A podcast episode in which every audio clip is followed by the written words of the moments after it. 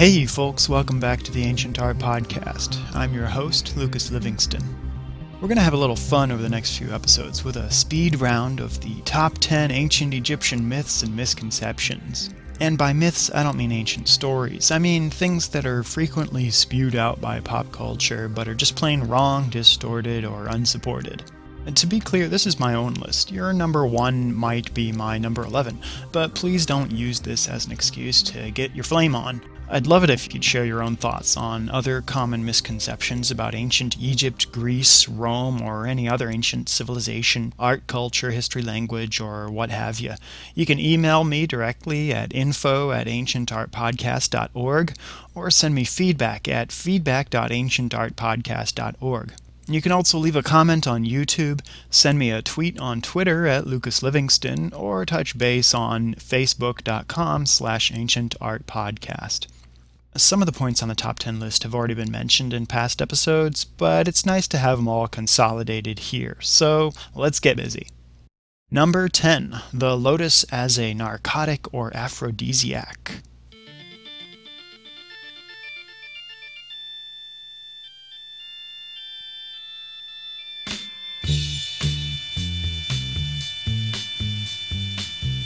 We talked about the lotus in a few episodes so far in ancient Egyptian and Hindu contexts. If you want to look that up, just head on over to ancientartpodcast.org and type lotus in the search box. The lotus is one of the most prevalent symbols from ancient Egypt, as temple columns, in tomb paintings, and even among the burial goods of King Tut. As a symbol of creation and resurrection, it's especially popular in funerary art. At the Art Institute of Chicago, you'll find it on the mummy case of Pa'ankhenamun, the wall fragments from the tombs of both the Amenemhets, a fragment from the Book of the Dead, and elsewhere.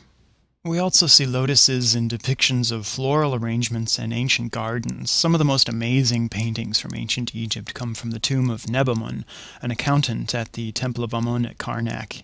He died around 1350 BC in the New Kingdom. These fragments are now in the British Museum, and amazingly, the location of the original tomb of Nebamun has been lost. You often see ancient Egyptian women holding a lotus up to their noses.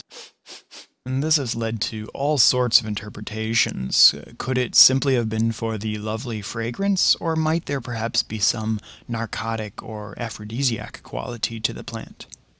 Wherever our own speculation might lead us, we first need to turn to primary sources.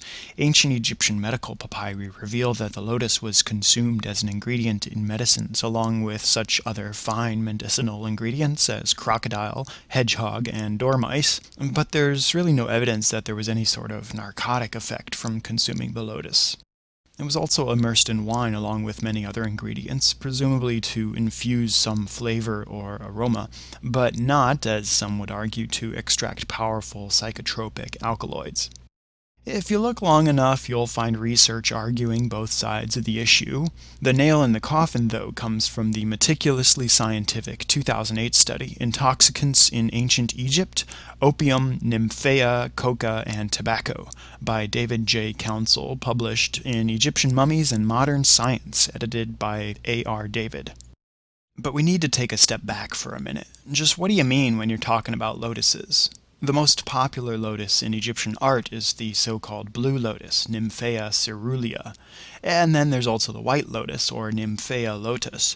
Both species were native to Egypt in ancient times, and then probably around 500 BC, during Egypt's Persian occupation, the pink lotus was introduced from Persia and India, Nelumbo nucifera, an entirely different genus of plant. Of course, the ancient Egyptians didn't split hairs like we do. To them, they were all just seshen. Counsell's 2008 study looked at all three plants to detect the presence of narcotics, intoxicants, and stimulants. He even used both fresh and 2,000 year old blue lotus samples and much to the dismay of hippie and hipster Egyptologists everywhere, the study conclusively determined that there were no alkaloids, or the active ingredient found in anesthetics, cocaine, caffeine, nicotine, morphine, etc. So, no alkaloids in the native Egyptian blue and white lotus. He did find high levels of bioflavonoid, which is the same compound that gives ginseng its herbal remedy property, aiding blood circulation.